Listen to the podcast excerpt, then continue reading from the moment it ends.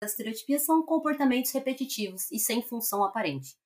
Então, assim, eles podem ser identificados como um único comportamento, como fêmeas que ficam mastigando o ar, que é a mastigação no vácuo, né, que a gente chama, lambendo o piso, ou pode ser um conjunto aí de comportamentos mais complexos.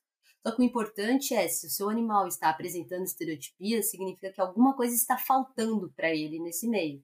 E é por isso que a gente fala muito de enriquecimento ambiental, né? Em todas as fases, mas aí principalmente para as fêmeas que ficam nas gaiolas de gestação, é, mesmo as fêmeas em gestação em grupo, é muito importante. Os machos também, não podemos esquecer dos machos reprodutores, né?